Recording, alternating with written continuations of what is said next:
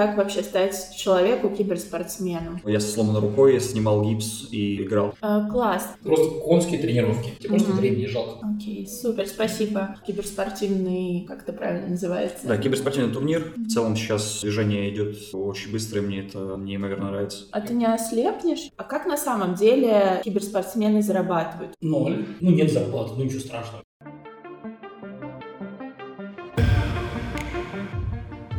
Всем привет! Это новый выпуск подкаста «Русбейс Янг. Никогда не рано». И я его ведущая Даша Кушнир. В каждом выпуске к нам приходят два гостя – начинающие и состоявшиеся предприниматели из одной сферы. С ними мы говорим о том, как разные поколения смотрят на бизнес, на рынок, какие есть преимущества у самых молодых, а какие у самых опытных. Также мы обсуждаем, почему запустить свое дело можно в любом возрасте. Так ли это? Вопросы задаю не только я, но и герой. Сегодня с нами Ян Пушкарев Привет. и Ярослав Комков. Добрый день. Яну 18 лет, он организует киберспортивные турниры под брендом Rival Sports. А Ярослав – SEO группы компаний Winstrike, работающих на рынке киберспорта. Все верно? Да. Отлично. Можете, пожалуйста, кратко рассказать о своих проектах слушателям, которые, возможно, не знают вообще, что такое киберспорт?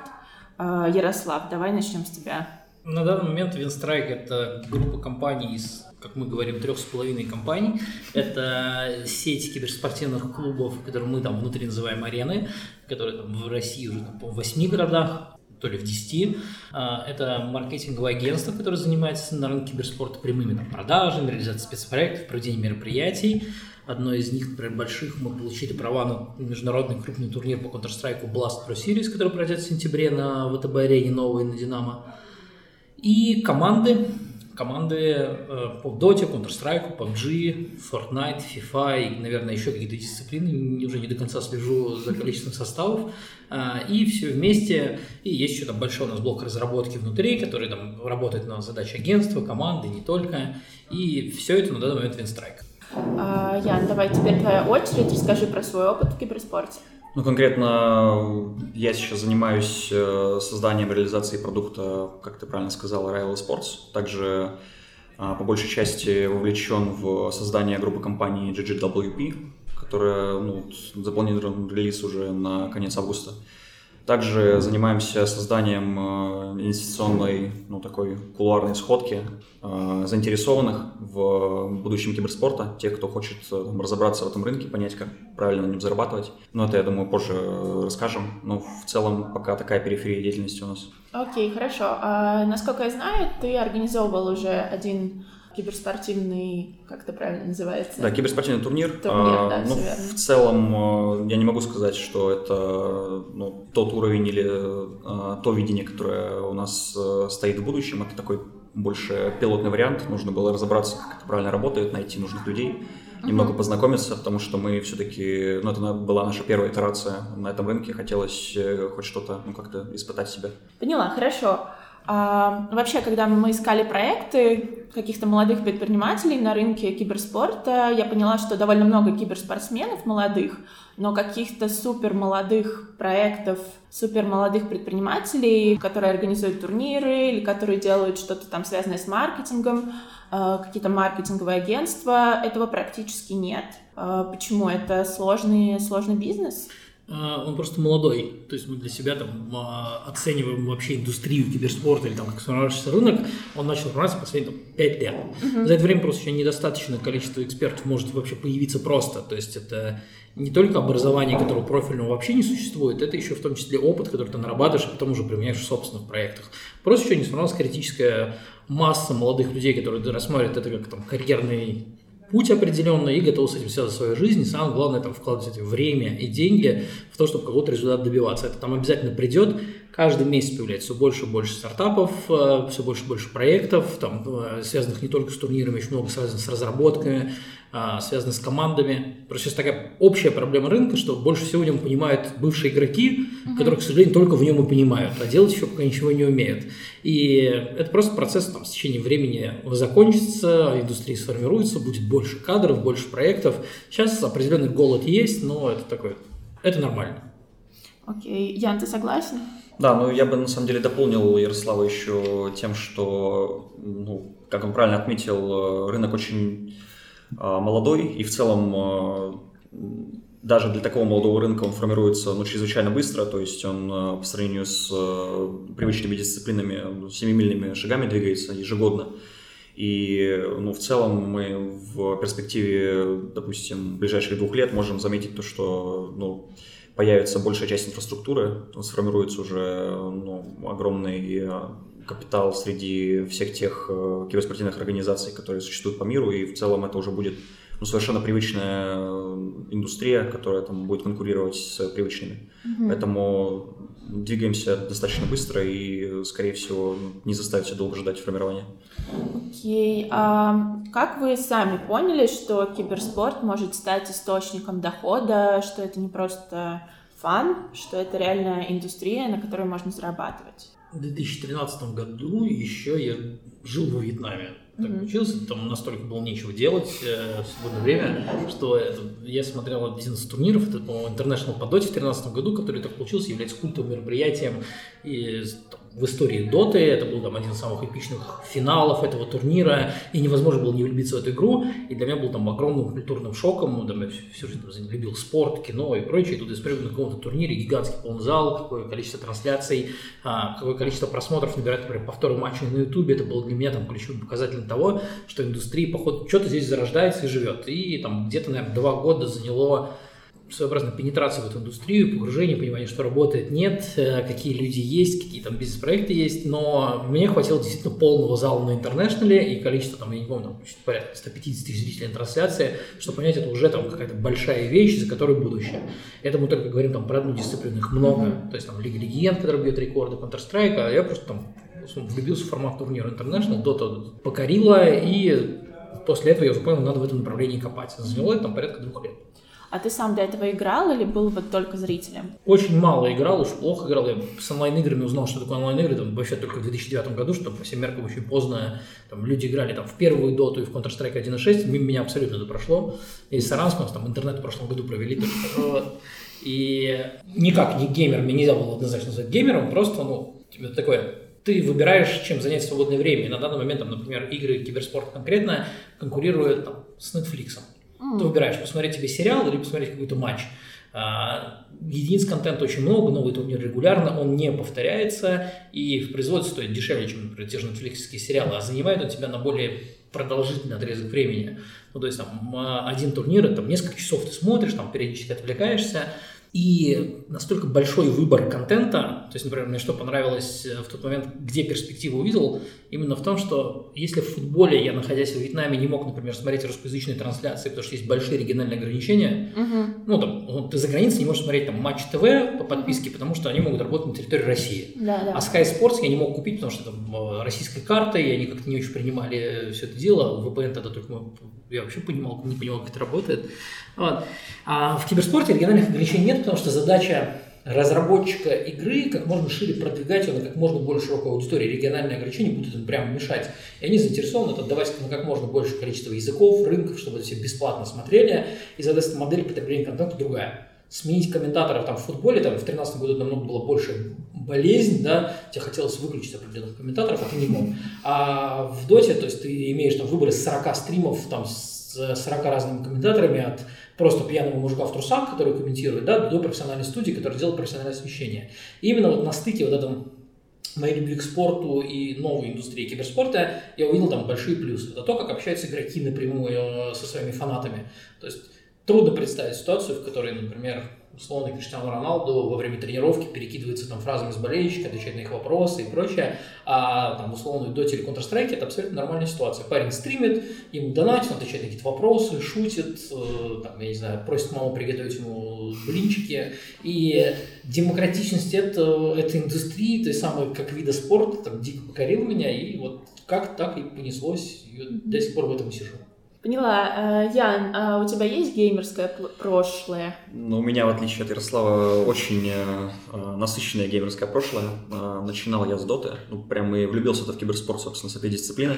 Потратил на нее достаточно много времени и так и не реализовал себя, свои амбиции игрока, потому что киберспорт всегда нравился, но что-то постоянно не получалось. Я тратил там сутки на, на тренировки, но в итоге не выбился. Тогда я себе дал слово, что я попаду в эту индустрию так или иначе. Всегда хотел заниматься бизнесом, но решил в итоге найти что на стыке. Поэтому а, ну, перешел немного в эту стезю и начал этим заниматься с другой стороны. Но мне помогло то, что я в целом э, знаю комьюнити, знаю аудиторию, а, понимаю, как правильно с ней работать, потому что, ну, многие тренды маркетинга не работают на а, ну, этих э, непривычных молодых людей, которые там э, увлекаются мемами, говорят какую-то непонятную для взрослых людей ну, тему и очень сложно с ними работать неподготовленным людям, даже профессионалам в большей степени. Поэтому это, наверное, сыграло какую-то роль. Ну и в целом я из э, маленького города в Москву переехал только в этом году, поэтому ну, очень большой скачок сделал в этом вопросе. В целом сейчас э, движение идет э, очень быстро, и мне это неимоверно нравится. Э, класс. А с чего вообще начинают киберспортсмены? Вот ты сказала, что ты там тренировался и так далее. Как вообще стать человеку киберспортсменом? Ну смотри, э, существует э, разное понимание того, как к этому приходят. В большинстве случаев это, ну как это работает в СНГ, как минимум. Это та узкая группа людей, которую все знают. То есть сейчас это не на таком уровне работает, что там существуют какие-то большие рейтинги, из кого-то выбирают, то есть как в современном футболе, там многоступенчатые лиги, и в целом каждый находит э, а, свое место в этом вопросе. Здесь э, существует такая большая яма с, э, ну, то есть существует так называемый рейтинг в самой игре, mm-hmm. и игроки повышают этот рейтинг, соответственно, в зависимости от него его либо замечают, либо нет. Но опять же, этих игроков очень мало, именно которые играют на высоком уровне. Как правило, люди играют просто в онлайне, соревнуются друг с другом, и получается так, что им везет, их замечают, и они выстреливают, попадают в коллективы, начинают зарабатывать. Все происходит очень спонтанно, и на самом деле сейчас существует большая задача, чтобы ну, создать инфраструктуру, которая из такого спонтанного какого-то везения превратит э, этот рост в полномерный план, когда можно, допустим, поставить себе задачу стать киберспортсменом за три года и действительно им стать.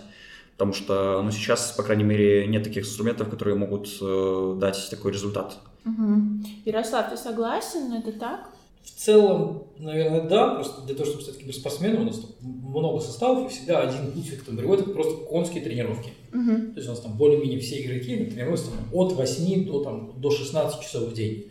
Это единственный путь стать киберспортсменом, много играть. А ты не ослепнешь, если так будешь много тренироваться? Ну, я считаю, так, я примерно прикидывал внутри, у нас мы в офисе там проводили опросы, у нас сотрудники за компьютером примерно в офисе время столько же и проводят. Ну да, То есть это деле. далеко уже не так, как раньше, да, во-первых, там качество мониторов очень сильно улучшилось, и глаза так садятся, да, э, и ну, в целом просто нужно не забывать про общее физическое развитие, что не забывай делать зарядку или там, я не знаю, хотя бы иногда бегай и там ходить в спортзал, и Сейчас там сильно меняется в течение времени, там все спортсмены начинают зарабатывать какие-то деньги стабильно на зарплату, они сразу начинают заниматься там собой уже, внешним видом, физической формой. Это ну, пирамида масла просто mm-hmm. на примере конкретного киберспортсмена. Сначала денег он сидит только дома, появляются деньги, он там, а, начинает там, ну, как-то социализироваться в каком-то ключе, да, заниматься своей медийкой, потом понимает, что для медийки неплохо а, там, постричься в хорошей парикмахерской, да, и так это работает для того, чтобы человек там, при, ну, становится действительно профессиональным спортсменом. И другого пути, кроме как действительно очень много тренироваться, его на самом деле вообще в принципе не существует. Uh-huh. Ну, то есть это, например, у нас там, ты можешь быть более, ну как, менее скилловым игроком, то есть ты можешь быть хуже, чем другие, но твоя работоспособность на определенных там позициях в той же доте действительно даст тебе там ключ большой киберспорт. То есть рейтинг э, не всегда определяющий. То есть условно, капитан нашей команды имеет там, я не знаю, тысячный рейтинг, но всем плевать, потому что знает, что делать. Uh-huh. То есть для него это не самоцель и не задача, у него там, он другие задачи в игре решает. Он играет, я бы так сказал, то, что играем там, мы в доту и то, что играет профессионал, это разные немножко виды спорта, именно в том, как люди к этому относятся. Ни одного mm-hmm. человека, кто не строит в этом карьеру, столько времени тренировки никогда не будет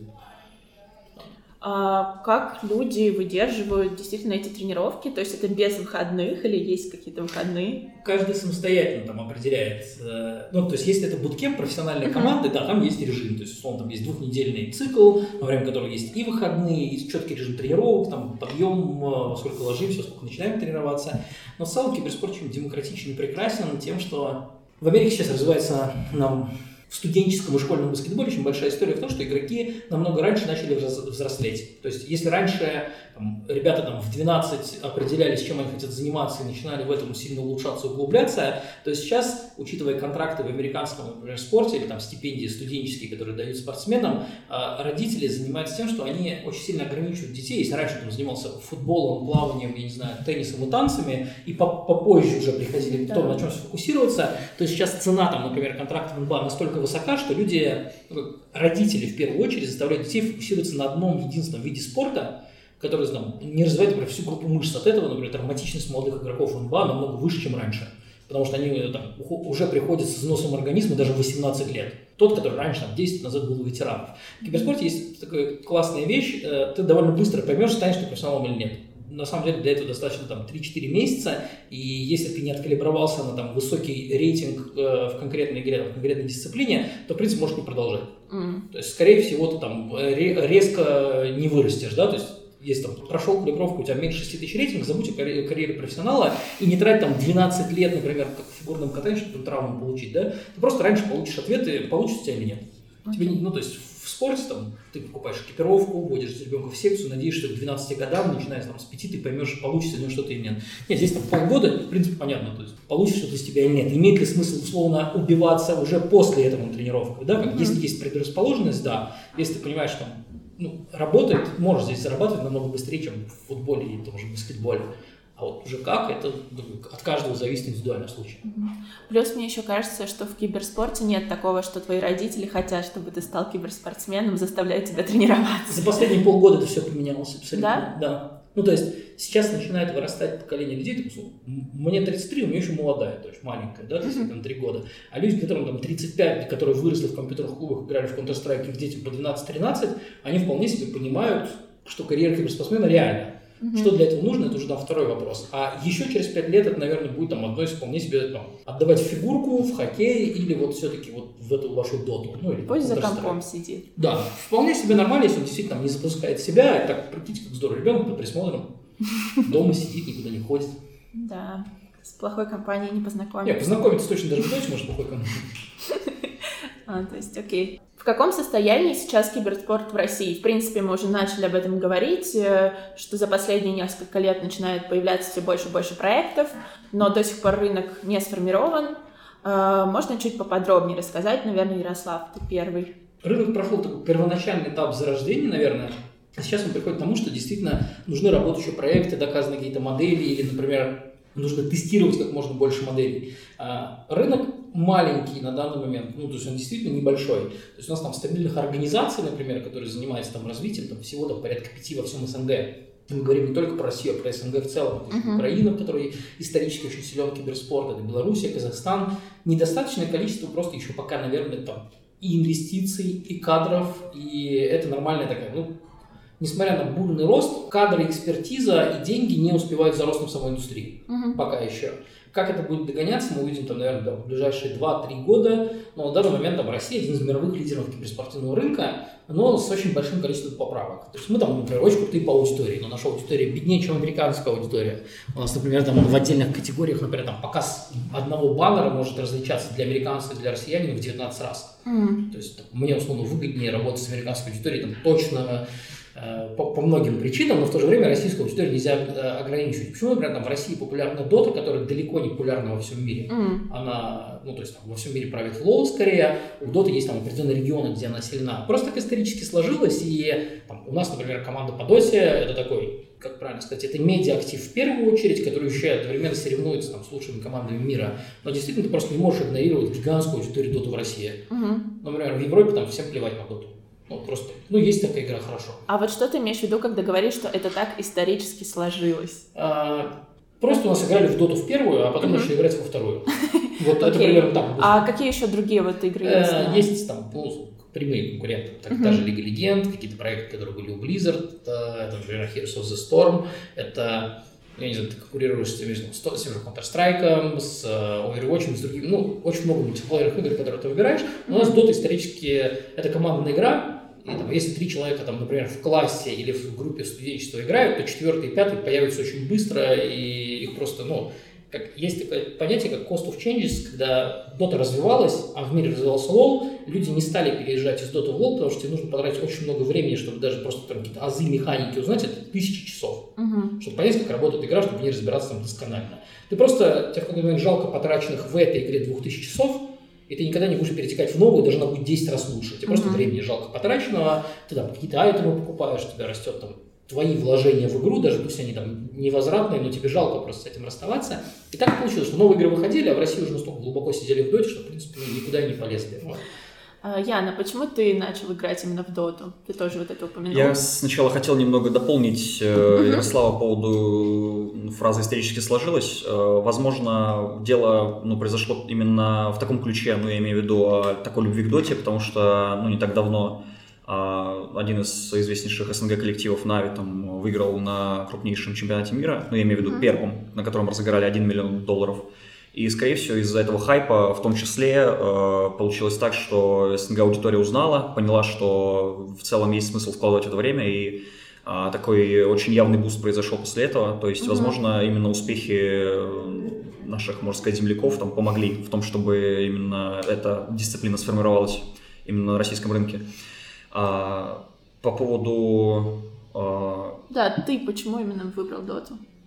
Я на самом деле очень скептически относился а, до одного момента, пока я ни один раз не попробовал. А, Получилось так, что я совершенно по стандартной механике начал играть с друзьями. Далее я по стандартной же механике увидел турнир. А, Влюбился так же, как и Ярослав, после понимания того, насколько это очень эмоционально заряженная дисциплина, насколько это может быть такой же альтернативой спорту, потому что спорт я тоже любил. И в целом на мне сработала ст- стандартная схема, как в целом э, обычно туда люди приходят. Мгм. Это друзья, интерес, и в целом далее страсть и любовь уже. Я Мгм. ну, доходило до того, что я со сломанной рукой снимал гипс и э, играл там, э, также приходил в компьютерный клуб, просто потому что я понимал, что нужно тренироваться больше и больше. То есть себе. это реальная, ну, реальная любовь. Окей. Очень такая ну, страстная речь про доту. Окей. Э, Хорошо. А, Хочу поговорить про деньги, потому что, как мне кажется, сейчас многие начинают играть, потому что видят, какие суммы ты можешь выиграть на чемпионате, что ты можешь заработать, и многих привлекают деньги, как мне кажется. А а как на самом деле киберспортсмены зарабатывают и сколько? И сколько может заработать киберспортсмен вот совсем начинающий? Ноль. От нуля и до там, определенного момента. Сейчас немножко все проще, то есть там найти себе там команду с зарплатой, там, условно, 200-300 долларов, это вообще не проблема, да? Мгм. Там проблема начинается, когда ты хочешь перейти на уровень выше, потому что, ну, мы видим на примере наших команд, что их, например, там содержание с течением времени увеличивается, потому что увеличиваются требования в индустрии. Если там раньше это тебе хватало, там, например, ты оплачиваешь перелеты игрокам и там трехзвездочный отель во время там буткемпа тренировочного лагеря, это окей. Сейчас, во-первых, все бы хотели там на международные турниры перелет за океан желательно бизнес-классом лететь. В трехзвездочном отеле никто уже жить не будет. Э, И это нормально абсолютно, то есть просто привлекаются там в индустрию, заливаются деньги, игроки это тоже видят, они к себе по-другому начинают относиться. И ты их, самое главное, начинаешь воспринимать как актив. Мы там, в июне закрыли сделку по рекордную трансферную сделку по одному из игроков, мы продали там за сумму овер 20 миллионов рублей за одного игрока в Counter-Strike. Ты не будешь плохо относиться к такому активу, который, с которого ты можешь получить такое большое количество денег. Дальше Мгм. организация встает там, ним- перед ним появляется задача обеспечить игроков лучше. Ты начинаешь тратиться на медицинское обслуживание, ты начинаешь там, повышать зарплату, выплачивать премии, решать какие-то там совсем базовые бытовые вопросы игроков, потому что просто это проистекает, что для тебя он становится ценным активом. И сейчас, например, там действительно попасть на стипендию может, наверное, более-менее любой талантливый игрок, в, например, в Counter-Strike. В доте чуть посложнее, то есть там, ну, там зато больше шансов выиграть призовые. Если взять там профессиональный уровень СНГ, там зарплаты от полутора тысяч долларов, это там вполне себе можно на это рассчитывать, да, до какой суммы, это уже зависит от результатов, потому что обычно у всех есть система градации зарплат, там, чем лучше результат, чем выше зарплата, да. И сейчас, ну, я бы так сказал, прекрасное время быть киберспортсменом, зарабатывать деньги, но не хватает именно стабильности со стороны самих игроков, конкретно есть там, ну, не во всех дисциплинах, а дисциплина дисциплина различается. В доте, например, там слишком большие призовые, и, например, там, для игрока не самая главная мотивация зарплата, для него главное выигрывать. Потому что это несет за собой впрямую и деньги еще, да, а, например, в Counter-Strike э, призовые меньше, зато поэтому выше ценность зарплат. В среднем возраст игроков выше, у них, например, есть действительно такие понятные бытовые проблемы, там, кредит на машину. Угу. Все, у него как только у тебя появляются такие вещи, типа, например, там, внутренней системе координат зарплата становится ценнее, чем непрогнозируемый доход от призовых.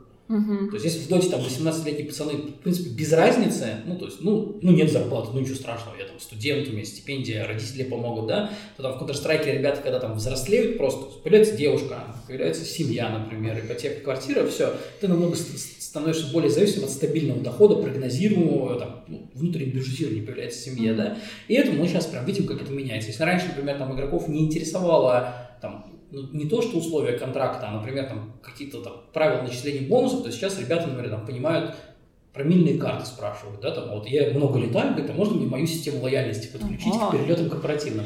Это действительно супер важно, я только рад там, ну, такому, действительно там, приятно это узнавать, потому что просто в целом там, игроки больше образовываются, если в большом спорте эту роль там выполняют родители игроков, спортсменов, либо их агенты, да, которые работают на комиссионных, то в киберспорте просто пока еще нет комиссионных, ну просто сумма слишком маленькая, там, комиссионных с 20 миллионов рублей, стандартный агентский 10%. Ну, там, миллион рублей, а ты напарник как агент там, потратил 3 года, вряд ли это окупится. Да? А, это там появится уже там с ростом трансферной стоимости. Но сейчас ребята это начинают понимать. Действительно важность там, зарплаты организации. Если вы хотите там, спрашивать, как вам начать зарабатывать, начните играть, играйте любительские турниры как можно больше, играйте полупрофессиональные турниры, вас заметят, и если там талантливый игрок, вам однозначно предложит либо контракт в основной организации, либо стипендию. У нас, например, там помимо основного состава, у нас еще порядка там, 20 игроков находится на мелких стипендиях небольших. Это просто молодые талантливые ребята, которые, возможно, никогда не будут играть в Винстрайк, но мы их на данном этапе там, считаем важным поддерживать. Mm-hmm. Куда это дальше приведет, если бы я знал. Хорошо, а такой вот вопрос. А, то есть тебе, как игроку, нужно обязательно попасть в какую-то команду, чтобы начать зарабатывать. Или ты можешь продолжать сидеть дома и как-то самому, не знаю, самоорганизовываться в какую-то команду, или все-таки Можешь, но там, собрать команду с друзьями даже успешно, это все равно там рано или поздно станет вопрос организации, которая будет uh-huh. обеспечивать ну, базовые, опять от дисциплины к дисциплине. В доте ты можешь действительно играть без организации, зарабатывать призовые на каких-то небольших турнирах, либо на больших турнирах. Экосистема так выстроена, что можно из любителей очень быстро попасть в профессионала. в прошлом году чемпионат мира выиграла команда, которая собралась там за месяц до турнира, да, uh-huh. а одного из этих игроков вообще никто даже не знал до этого турнира, просто какой-то рандом. Парень, просто парень выиграл 2 миллиона долларов. Ну, uh-huh. бывает. Типа, каждый раз такое происходит. А, а в других дисциплинах по-другому. То есть в Counter-Strike действительно, да, ты получишь первый день, когда найдешь нормальную организацию, которая согласится тебе платить зарплату. До этого ты на свой страх и риск инвестируешь свои деньги и время в то, чтобы стать профессиональным игроком. Там, тут уже там, родители должны к этому правильно относиться. У нас есть один из игроков в доту, Леша Манграта, он э, выступал на локальном московском TEDx и рассказывал про карьеру киберспортсмена. Он, человек закончил МГУ, а, это один из немногих примеров. То есть у нас есть игрок, который закончил МГУ, так приятно его знать. И Леша рассказал о том, как у него родители, которые достаточно известные в Москве там, бизнесмены, относились к его выбору. То есть он приходит и говорит, я как бы не буду там юристом, я буду дотером. Вот. И ну, очень интересный рассказ, как объяснить родителям, чем собрался заниматься и поддержит он тебя или нет. Но его в итоге его, поддержали? Его поддержали, и сейчас там Алексей в прошлом году играл на чемпионате мира, сейчас он один из там наверное, лидеров нашего коллектива, один из самых опытных игроков, с которых мы там связываем планы там, на год, на два, на три. Угу. Ян, а вот ты стараешься, начинаешь делать да, свой бизнес э, в киберспорте, какие источники монетизации ты видишь? То есть ты вот говоришь, я буду организовывать э, чемпионаты и так далее. Э, как это монетизируется? Ну смотри, э, не буду скрывать то, что чемпионаты на таком уровне, на котором мы пробуем, э, не монетизируются никак. То есть я думаю, это не секрет для тех, кто хоть как-то это пробовал делать. В целом э, очень большим ростом стало то, что мы нашли тех инвесторов, которые захотели работать. То есть для меня, как 18-летнего человека, без особого там бэкграунда в целом в бизнесе, которые могут кого-то удовлетворить, тем более в киберспортивном бизнесе, а, ну, большое везение, что удалось найти, во-первых, э, таких людей, которые поверили, во-вторых, э, ну, отработать настолько, чтобы стать частью этого общества и начать делать что-то бок о бок. Поэтому и сейчас э, мы развиваем эту группу киберспортивных компаний, в котором входит не только наш проект Rival, но и еще четыре стартапа, которые там на данном этапе тестятся. То есть это uh-huh. юридические услуги для киберспортсменов, это Академия стриминга, это как раз-таки киберспортивные исследования, киберспортбарометр, это вот первое исследование в СНГ киберспортивного рынка, именно глубокое. А, и в целом еще три стартапа, которые ожидают релиза. Mm-hmm. Мы достаточно много работаем, мы постоянно там находимся в каком-то движении, в гибком, потому что ну, пока мало кто понимает, э, как здесь зарабатывать и перетягивать из стандартного бизнеса на спорте что-то а, такое, что монетизируется где-то еще. То есть mm-hmm. сейчас э, есть там несколько стандартных шаблонов, там организация турниров, содержание команды, а, еще несколько тех, кто, ну, тех, что монетизируется на данный момент. Но именно создание инфраструктуры, создание экосистемы – это, ну, по моему мнению, будущее, которое ну, сыграет свою роль. И важно заходить сюда ну, достаточно крупно, большими шагами, потому что ну, конкурировать с лидерами там, сегодняшнего времени тут как раз и Instrike Holding, и ES Force, и Yukon Company. Ну, то есть достаточно игроков, с которыми ну, сложно работать э, на малых уровнях. Поэтому однозначно нужно, ну, пока искать тех, кто, ну, кого можно заинтересовать. В дальнейшем это уже может, могут быть какие-то более локальные проекты, которые можно будет организовывать самостоятельно. Но сейчас просто такое время, когда нужно ну, также быть авантюристом, то есть э, постоянно что-то тестить, находиться в движении, это важно, потому что мало кто понимает, что происходит.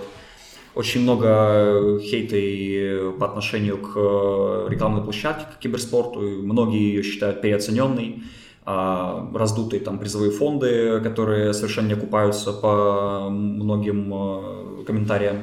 То есть э, есть как сторона за, так и сторона против, но сторона та, что за, она значительно перевешивает, и в целом э, очень очищается именно кар карма киберспорта в последнее время, потому что в целом э, ценность клиента, ну то есть она намного ниже, чем в стандартном там, рекламном рынке. Тут mm-hmm. можно намного дешевле пиариться и получать от этого ну, огромную пользу, потому что, ну, допустим, многие инструменты не работают на такую аудиторию. А через киберспорт можно зайти и там какие-то товары очень э, грамотно продвинуть. Поэтому мы в движении и считаем, что ну, будущее наступит скоро. Mm-hmm. Хорошо. То есть вы пока рассматриваете разные стратегии монетизации, Э, Ярослав, расскажи, как вот э, ты пришел к той бизнес-модели, которая есть сейчас у Винстрайк, э, как нашел вот эти способы заработка, монетизации киберспорта?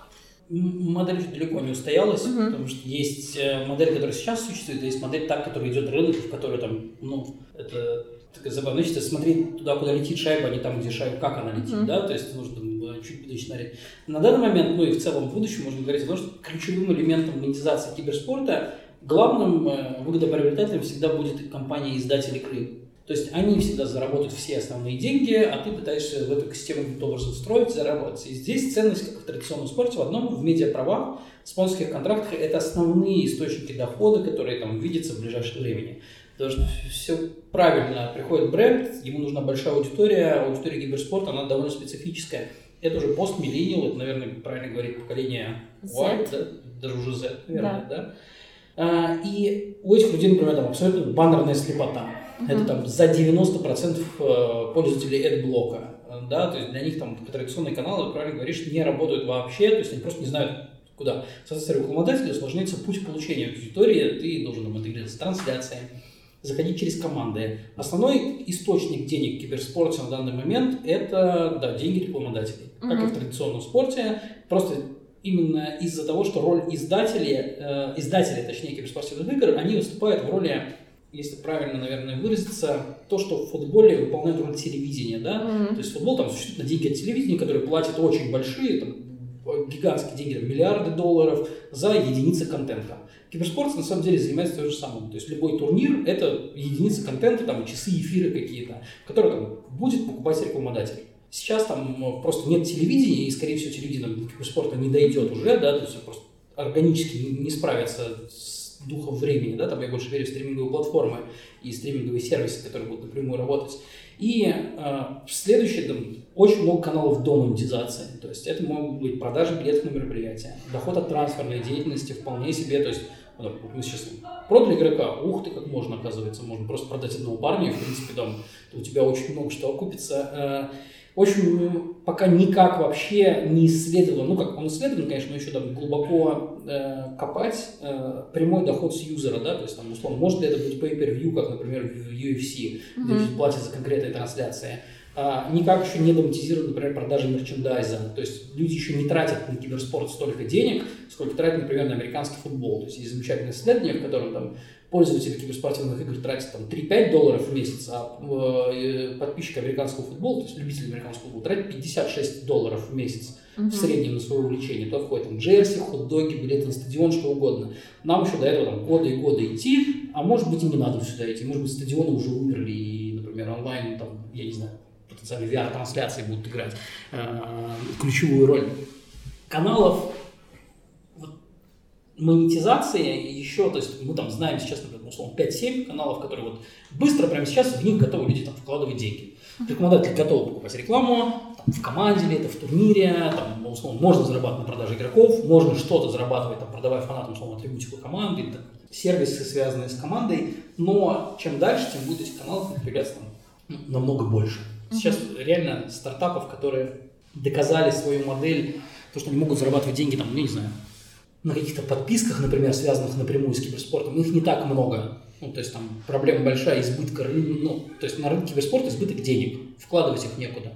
То есть прям, ну, действительно такая проблема. То есть там ты хочешь вложить много денег, а их некуда вложить. Uh-huh. То есть если в Америке там решается там а, избытком совсем больших денег, да, то есть там намного проще привлекать инвестиции, намного проще люди относятся к длинному длинному сроку возврата. То есть там, бизнес-план на 7 лет нормальная ситуация. В России да, да. бизнес-план там на полгода, и желательно, чтобы отбивался еще до запуска.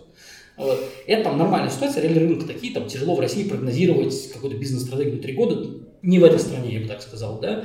И здесь ну, важно терпение, наверное, сейчас, и очень важно, как стартапы будут себя показывать именно вот прям, прямо сейчас нет, наверное, никакой другой индустрии, в которой можно настолько быстро взлететь в космос. Mm-hmm. Но продуктов пока очень мало. Ну, то есть там все ходят вокруг одного и того же, прорывных технологий там мало появляется. Вот я там абсолютно влюбился в замечательный российский там один стартап, который делает плагины для Твича поверх трансляции. Ты смотришь трансляцию и можешь управлять статистикой самостоятельно. Это просто плагин поверх там, трансляции, э, через браузер смотришь, можешь выбрать статистику по героям и прочее. Великолепный продукт, вот там за такими там, вещами будущими с точки зрения разработки. А как называется? Я вот, к сожалению, не Продукт называется Coach, это да, уже сегодня наши партнеры из э, Learn to Play, то есть mm-hmm. это Максим Дрюаль, они mm-hmm. с своей, ну как бы, они со своей IT-платформой разработали этот продукт и вот встроились уже эффективно на эпицентр, который прошел совершенно недавно в ВТБ-арене, если не ошибаюсь. И, ну, на самом деле, да, я полностью согласен, э, не хватает именно чего-то такого, какого-то взгляда э, периферийного, то есть все пытаются вкладывать намного больше, в разы больше э, в те продукты, которые уже перест... ну, начинают угасать, то есть там миллионы, просто миллиарды долларов в турниры, хотя можно там намного проще получать э, того же самого клиента, ну вот, каким-то таким софтом интересным. То есть просто там взаимодействие с онлайн-аудиторией, которая в разы выше, чем офлайн аудитория которая ну, в итоге приходит на трансляцию, ну, имею в виду в арену. Uh-huh.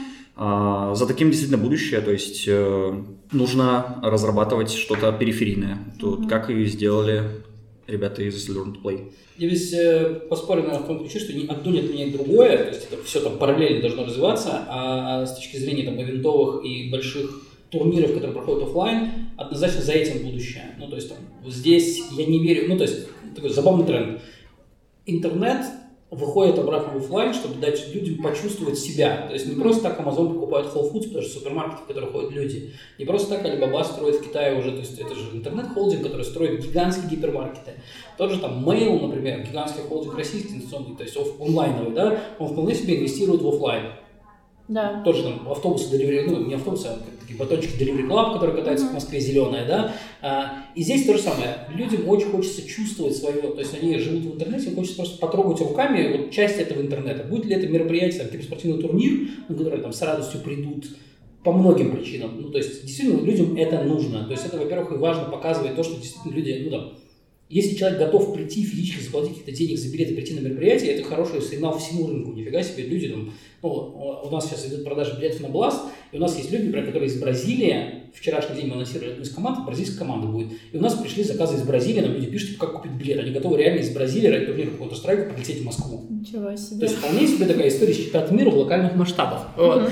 И миллион классных направлений, но я не верю в то, что киберспорт будет существовать без офлайна. Просто по миллиону причин. Например, там, Overwatch League, один из главных там, таких самых хайповых проектов в киберспорте, они анонсировали например, в прошлом году, что с 2020 года они хотят проводить матчи офлайн лиги. Домашние и выездные. Типа спортивные команды должны заиметь собственные площадки, на которых они будут выступать в формате дом, домашние гостевые встречи.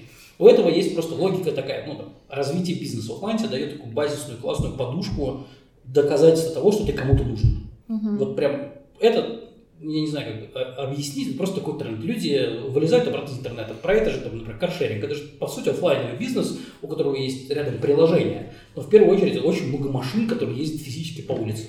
Да, мне кажется, что это все-таки связано и с ростом рынка, и с тем, что вот у команд появилось больше денег, что они могут себе позволить э, быть не только в онлайне, а собираться, проводить вот тренировки, буткемп и так далее. Это, как ты думаешь, это так, это связано? Э, я бы здесь больше, наверное, говорю про большие организацию турниров, mm-hmm. да, а, для того, чтобы организовать турнир там, на условном уровне Бласта в Москве, ты арендуешь стадион, ну, буквально стадион. Uh-huh. Да, там стадион несет за собой там, меры безопасности, это общественное мероприятие спортивное, все, ты должен полицейских выставлять, оплачивать там охрану, э, ну, ты просто очень много геморроя приобретаешь с этим, да? Почему? И важно отвечать на вопрос, зачем это делается?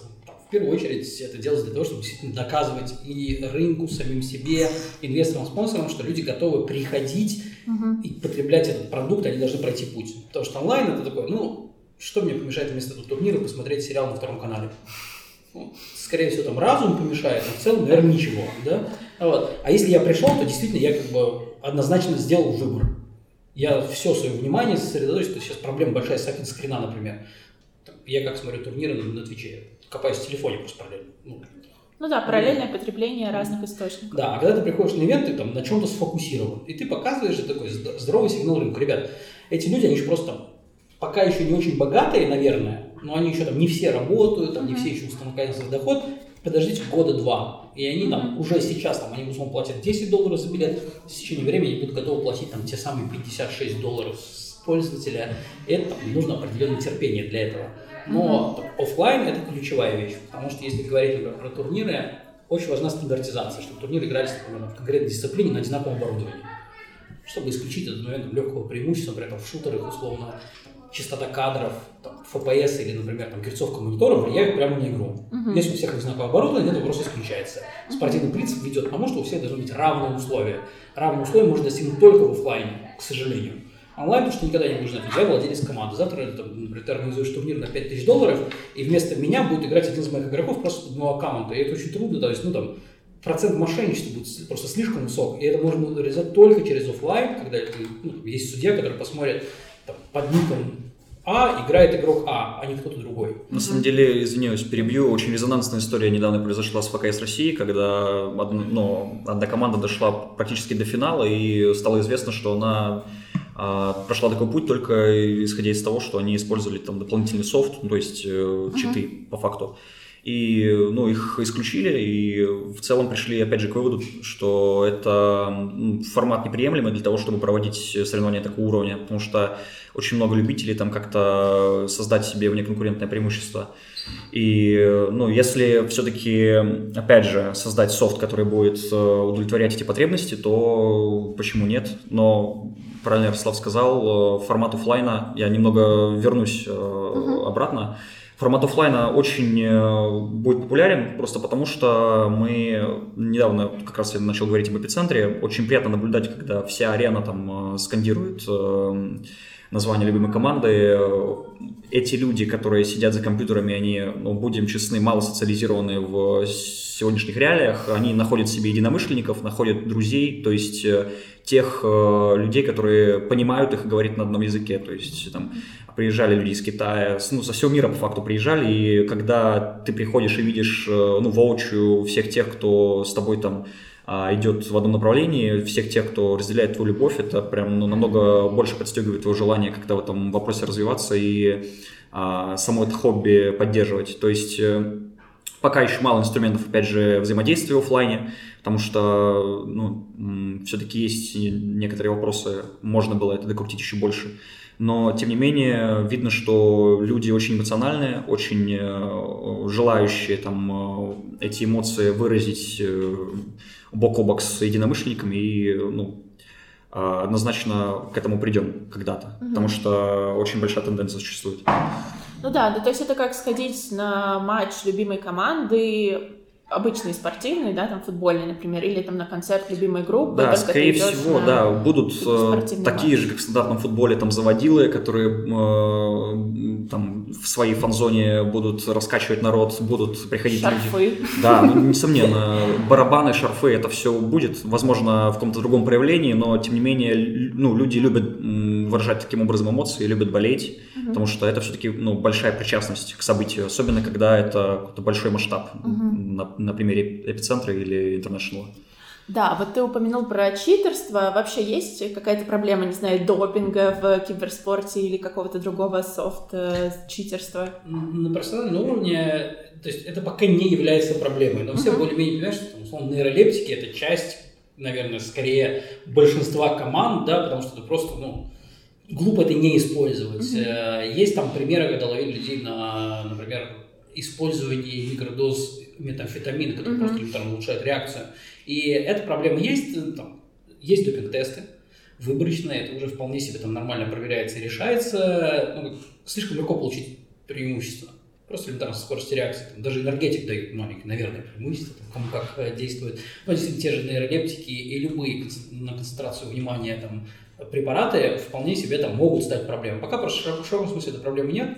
Она э, легко фиксится там, элементарным допинг-контролем, но на любительском уровне, что там происходит, вообще никто не знает. Mm-hmm. То есть это мы можем контролировать там 20 команд, которые приехали на чемпионат мира, да, то есть там действительно вот они есть, их можно все проверить и посмотреть там, крайней чем они занимаются. Ну, это обычная практика, всех проверяют на такие Ну, не всех, то есть это как и в спорте, то есть там а, выборочная проверка, там, ну, обычно лучших игроков проверяют, например, там, или с лучшей статистикой, э, потому что больше шанс, если парень под допингом плохо отыграл, то его проверять? Ну, идиот просто, вот. А, а обычно проверяют лучших игроков выборочно, и там, абсолютно, мы там, например, к этому нормально относимся, да, uh-huh. и такая, эта проблема скорее вот действительно пока это любительского полупрофессионального уровня, где все играется онлайн, и там человек может, в принципе, быть полностью упорот, как бы, и там 7 ночей не спать и фигачить, просто потому что Угу. Опять же, да, дело в имидже, то есть, э, когда человека ловят на каком-то софте или допинге, ну, его, как правило, отстраняют или предлагают, а обязуют его оплачивать большие штрафы или, ну, иные взыскания какие-то применяют к нему. А, поэтому в большинстве случаев именно на профессиональном уровне это невыгодно использовать, потому что ну, риск э, того, что это заметят, высокий, а ну, ставки также ну, не стоят так называемых свеч, Э, это совершенно ну, не нужно делать, если ты там и так можешь э, конкурировать и без дополнительных, ну, без каких-то дополнений. Угу. Опять же, ну, высок шанс того, что можно как-то слететь и по факту решиться всей своей медийки и имиджа наработанного за, за годы. Да, но мне вот кажется, что есть проблема, например, команда ищет новых игроков, я не уверена, что это именно так происходит, но вот смотрит на рейтинг в игре и, не знаю, видит человека с очень высоким рейтингом, и окажется, что он там на чем-то сидел. И... Это вполне себе, это решается тестами этого человека, ты mm. пришел на буткемп, у нас, например, там, мы где-то с Нового года, с января, мы там делаем какое-то медобследование игроков. Mm. Есть, медкарты, пытаемся слежать это в динамике, но это более-менее всегда, то есть у нас ну, есть врач, который живет на буткемпе, uh-huh. он следит за игрока. Такие вещи очень легко, ну, ты не сможешь их показывать на длинной дистанции, это там рано или поздно скроется. Uh-huh. И даже если кто-то там пострадал от действий нечестного игрока, это там 2-3 месяца там фиксится абсолютно нормально, его выгоняют, если там он там, страдает с точки зрения штрафов, его карьера закончена профессиональная, да, то есть это не принимает проблем массового характера. Просто потому что еще а, нужно понять, что там, сейчас в киберспорте комьюнити топовых профессионалов, но очень узкое, все друг друга знают. То есть, причем знают настолько, что там, прям совсем знают, там, mm-hmm. кто что делает, кто на чем играет, э, пьет кто-то что или нет. Ну, слишком узкая закрытая группа людей, высокая конкуренция, поэтому там так не смошенничаешь. Я говорю, это все больше касается вот, там, любительского полупрофессионального уровня. Там, наверное, вообще атом может происходить полный, который мы не знаем. Да, там, той же Корее там, отношение к киберспорту такое, что люди там действительно готовы в этом строить карьеру, и на что они готовы пойти, чтобы достичь успеха, если нужно, там, есть в каком-то количестве нейролептики, но будет есть он, mm-hmm. ничто им не запретит до определенного момента.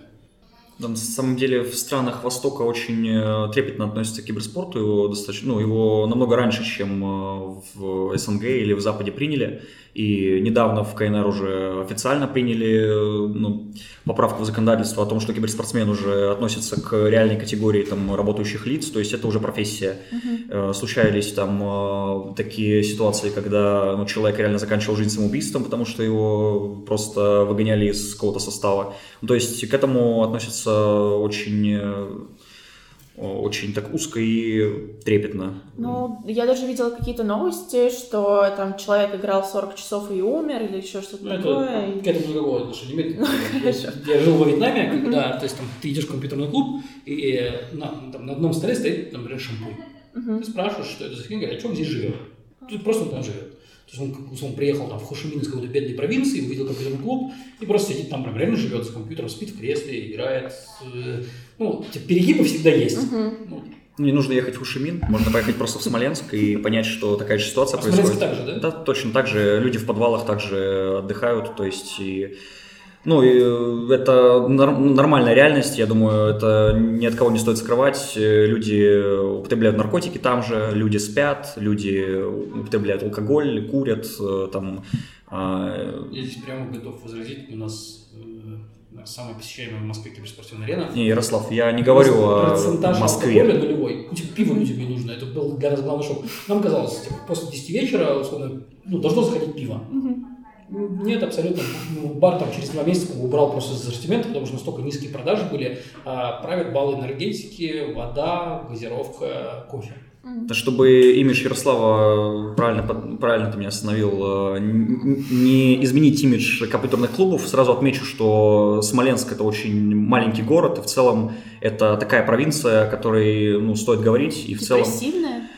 А, депрессивная, бедная, а, людям как-то хочется в этом, ну, в этом развиваться, но они не могут. И в целом а, в Москве обстоит ситуация совершенно по-другому, то есть топовые там киберспортивные клубы, в котором, ну, в котором закупается лучшее оборудование там со всего мира, это непосредственно там отличные лаунж-зоны, это места для отдыха, места там для комфортной игры реальной и своего развития, то есть это та локация, куда можно прийти, с удовольствием провести время, вот как и клуб Финстрайк Ярослава, это, я сам на самом деле постоянный посетитель, можно сказать, поэтому однозначно ну, компьютерные клубы это крутое место для того, чтобы провести время и Просто не стоит, не, просто ну, не подвальные. Стоит, да, раскомничать. Да, для регионов мы действительно там, например, у нас там в части стратегии это там, для меня в киберспорт выполняет важную социальную функцию в регионах. Угу. То есть мы говорим, например, там, почему ну, в, там, я возвращаюсь к Вьетнаму, а, у них там просто темнеет в 6 вечера.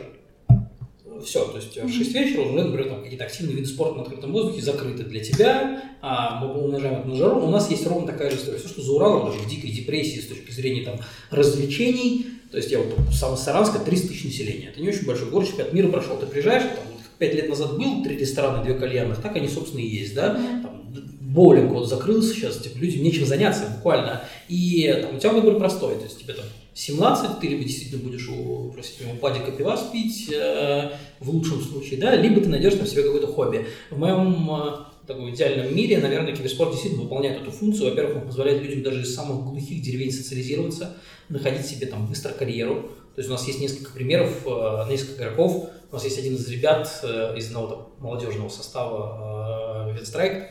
Парень живет в Ирландии. Буквально в Дублине живет, ему там нечем заняться, и он, э, ну, такой, я не знаю, там, экспатская семья или нет, то есть парень там недостаточно социализирован, через год он как бы нашел весь мир для него открыт.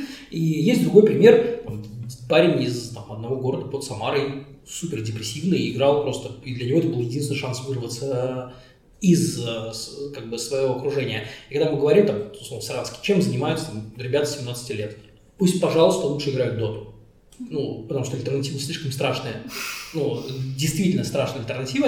И мое представление, там, те же компьютерные клубы, они эту роль должны на себя, наверное, брать, потому что, по крайней мере, ну, при прочих Э, равных, ты всегда выберешь, чтобы ребенок там, или подросток там, из твоей семьи, лучше пусть он будет в компьютерном клубе играть в свою доту, чем сидит и там, я не знаю, крокодилом ставится. Ну, вот да. такая вот. А в некоторых городах все, выбор стоит прям буквально так. Ты либо там в ближайшие три месяца будешь либо торговать наркотиками, либо употреблять наркотики, либо ты будешь сидеть, спокойно играть и никому не мешать.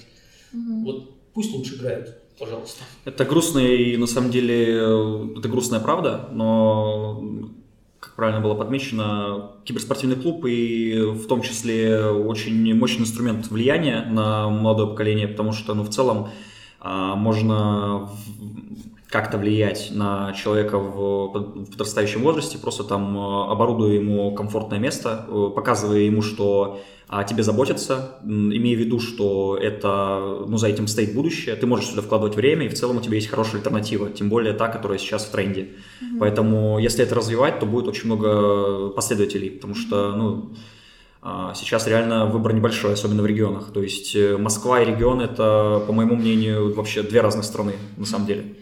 Да, так часто говорят. А какие есть этапы в карьере киберспортсмена? То есть есть вот какой-то возраст, э, в котором ты, ты уже уходишь на пенсию как киберспортсмен? Мы еще не знаем. А, то есть... Прям буквально не знаем. Вот э, кажется, что, наверное, после 30 скорее ты не про игрок. А вот отдельный пример доказывает, что далеко нет. Например, э, из-за молодости индустрии мы еще не знаем, как будут себя находить игроки за 30 внутри. Например, там, ты можешь двигаться позиции по игре, там, позиции, которые требуют меньше реакции, но больше стратегического мышления. Можешь ли ты находить себя в менеджменте? Вот реально я еще не знаю, во сколько игрок уже старый. Вот прям, ну, просто мы не знаем ответ на этот вопрос. Uh-huh. Там, отдельные игроки в 32-33 могут показывать уровень, который там недоступен, ну, просто они смещаются с позиции. То есть, он есть там парень, который должны быть быстрые руки, а где должен быть быстрый мозг вот быстрый мозг и быстрые руки, скорее всего, это противоположное понятие, то есть в одном человеке никак не объединяются, да, а, там, ты либо сначала супер скилловый, классный, э, в хорошем смысле задрот, но потом ты умнеешь, умнеешь, умнеешь, и становишься таким капитаном, мудренным старцем, делится опытом, и вот где предел вот этого старца, пока неизвестно. Вот я прям действительно его не знаю и не чувствую. Там, кажется, в определенных позициях, что люди меньше, там, младше 25 должны играть просто за счет того, что ну, дочь, например, там, дал первый раз iPad, я не объяснял, как работает, она просто знает, как он пользуется, ну, я не знаю, генетически работает. Она YouTube открыла сразу, нашла там все мультфильмы мира. И то же самое, там, 17-летнему парню тебе меньше нужно объяснять, у него просто на инстинктах намного больше работает, он просто родился с мышкой в руке. А вот уже старый конь, там, вот, борозды, наверное, не портит, но вопрос как, мы очень сильно этим заботимся, потому что это там прямо влияет, например, там, на оценку игрока как активу. Подписывать мне игрока в 29 лет или нет? Mm-hmm. Или это уже там вот все. А в 30 Скорее всего, наверное, потому что трехлетний контракт, он там точно закончится подписание. Но ответа пока нет. И, я думаю, мы узнаем на него там, ответ на этот вопрос там, в течение ближайших пяти лет. Угу. Вот придет поколение, которое уже будет все, и оно и расскажет, можно ли играть после 30 или нет. Угу. Пока выглядит так, что имеет двух ветеранов, а остальных молодых и горячих. Угу. А есть какие-то примеры вот прям возрастных игроков в киберспорте вообще в мире? Ну, на самом деле, можно отвечу? На самом деле, очень э, такой популярный состав именно в СНГ это Virtus.pro, то есть э, Алексей Соло-Березин, он ну, достаточно уже взрослый опытный игрок, он э, ну, уже сейчас, насколько мне известно, там не выполняет роль непосредственно стратегического какого-то планирования в игре, то есть э, он также капитан, и в целом он берет именно не своим, ну, не, не скоростью рук, не скоростью там э, реакции, а именно опытностью и пониманием того, как это должно происходить. Uh-huh. То есть, э, ну, таких же, ну, таких же много примеров и в Counter-Strike, в большей части в Counter-Strike таких много примеров, потому что, ну, и в целом а, Игра старше. Да, игра просто старше, и люди раньше в нее заходили. Но в целом, в целом таких, таких примеров немало, да, на самом деле. Ну, то есть э, возрастной игрок это уже 30 плюс, ну, считается. Даже 27 плюс. Угу. Окей. Да, интересно, что же, как же будут э, строить карьеру люди, которые, не знаю, там в 35 э, всю Очень жизнь играли. Это, это такая, ну, вещь себе, например, мы там стараемся, по крайней мере, образовывать игроков в каких-то базовых моментах. Там, ну, агентство наше читает там лекции про маркетинг, угу. рассказывает о том, почему маркетинг в киберспорте это важно, почему важно следить за личным брендом, потому что самое это интересное, вот, например, сейчас на хайпа образуется пласт, например, в миллион человек, которые потратили очень много времени в киберспорт, а потом-то что? То есть mm-hmm. нужно понимать, что человек, там, вот мы сейчас пришли к чему с точки зрения HR-политики, тебе намного проще взять человека, который вообще ничего знает о киберспорте, и рассказывать про киберспорт, чем брать человека из киберспорта и рассказывать, как работает маркетинг, реклама, продажи и все вместе. Ну, просто не, реально проще взять вот, совсем ничего в этом не понимающего и научить. Вот. И здесь уже сами игроки должны понимать, как они видят свое будущее после завершения карьеры. Там, административная должность – это не футбольный клуб, где можно там легенду сделать послом, и платить ему каких-то денег, просто чтобы он там на фотосессиях и мероприятиях появлялся, там, на автограф-сессиях и прочее. Нет, здесь ты должен там, приносить реальную практическую пользу. А стать тренером, например? Вполне себе, но это там далеко не все игроки. Mindset, и сейчас еще такая, ну, люди не хотят становиться тренерами, однозначно отказываются от карьеры игрока, потому что ты просто карьера игрока больше зарабатываешь, mm-hmm. заработаешь. И надежда еще жива, что руки-то помнят, ты сможешь. Но действительно, у игроков нет времени образовываться. Ну, это как в спорте. Проблема, да, очень большой процент игроков НФЛ, например, становятся банкротами после завершения карьеры, потому что там, в 22 он получил там 100 миллионов долларов на 5 лет, потом вышел, типа, ничего не умеет.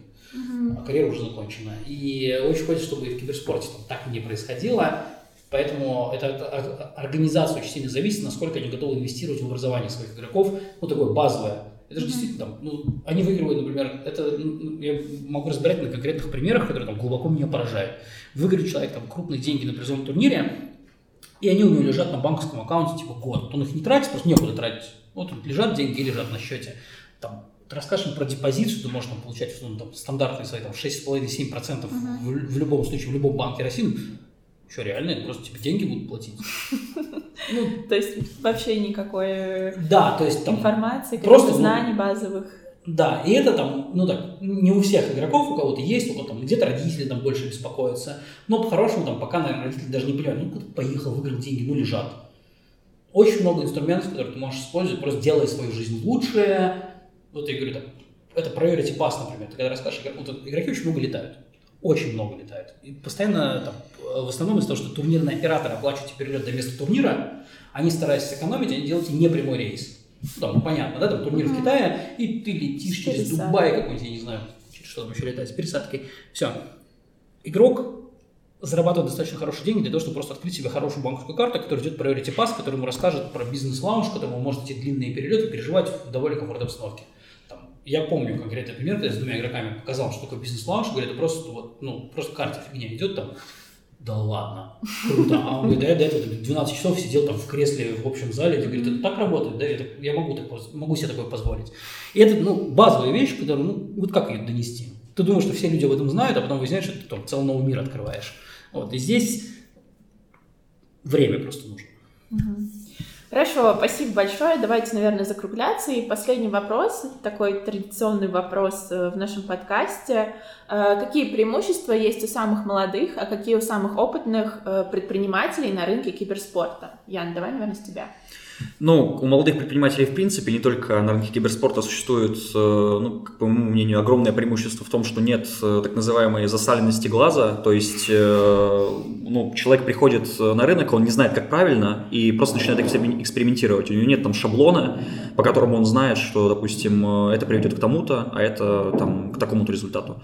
Поэтому он просто, ну, когда-то полагается на интуицию, когда-то на советы, и у него получается, ну, как минимум делать те действия, которые там не сделает человек в возрасте в здравом уме, просто потому что у него там есть какой-то плохой опыт, и он не хочет на него э, вставать еще раз. Поэтому, ну, это одно из преимуществ. Ну и опять же, огромное количество энергии, которое, ну, а, можно в огромных, там, э, в огромных размерах э, неисчерпаемых в себе агрегировать когда ты, ну, заряжен, во-первых, любовью к чему-то, ну, как это в моем случае, ну, и к тому же, там, достатком времени и какого-то личного желания. Поэтому, ну, в целом, когда еще нет особой там ответственности, нет и ни семьи, ни детей, это тоже, ну, играет э, какую-то роль. А, поэтому, наверное, так. Только, ну, есть э, также ряд преимуществ, но я считаю, что это, ну, одни из главных. Угу. Э, Ярослав, ты считаешь, какие есть опытных? Опыт, опыт. Это работает. Логично. Другого ответа вообще не существует. Ну, как там, конкретный практически применимый опыт, например, там, мы, ну, занимался написанием стратегии, например, для фильмов, рекламы, там, креативной стратегии для продвижения фильма. Потом ты просто свои знания переносишь, например, ты там, понимая, как работают внутри маркетинговые инструменты там, конкретного рекламодателя, ты можешь понять, как эти инструменты быстрее применить к киберспорту. Это нельзя купить, это только там, с течением времени. И действительно там, предприниматели там, э, получают вот именно это преимущество. Они понимают, как быстро свой проект, деньги быстрее привести. Мне не нужно тестировать модели. Я уже понимаю, что я сначала хочу сделать, а потом буду тестировать модели. У тебя как бы путь к первым деньгам сокращается просто за счет опыта. Uh-huh. То есть, ну, тебе нужно сначала определить, где есть, там можно зарабатывать какой-то продукт, а я уже знаю, где заработать и какой продукт туда дать. Осталась задача простая, сделать продукт. Можно облажаться, конечно, крупно, но в целом это действительно Просто чуть-чуть опытнее, все, никаких больше преимуществ нет. Это настолько прям Спасибо большое, Ян, спасибо большое, Ярослав. Было очень интересно. Я для себя узнала очень много нового про киберспорт. Надеюсь, наши слушатели тоже. Спасибо и всем пока. Пожалуйста. Счастливо. Спасибо, что послушали этот выпуск до конца. Чтобы не пропустить следующее, подписывайтесь на наш канал Русбейс в Apple подкастах, SoundCloud, ВК подкастах или Яндекс.Музыке. Еще Русбейс Янг есть телеграм-канал и группа ВКонтакте. Все классные ссылки в описании. Спасибо всем, кто делал и помогал делать этот подкаст. Денису Харченко, Катерине Бороздиной и Ане Меликян.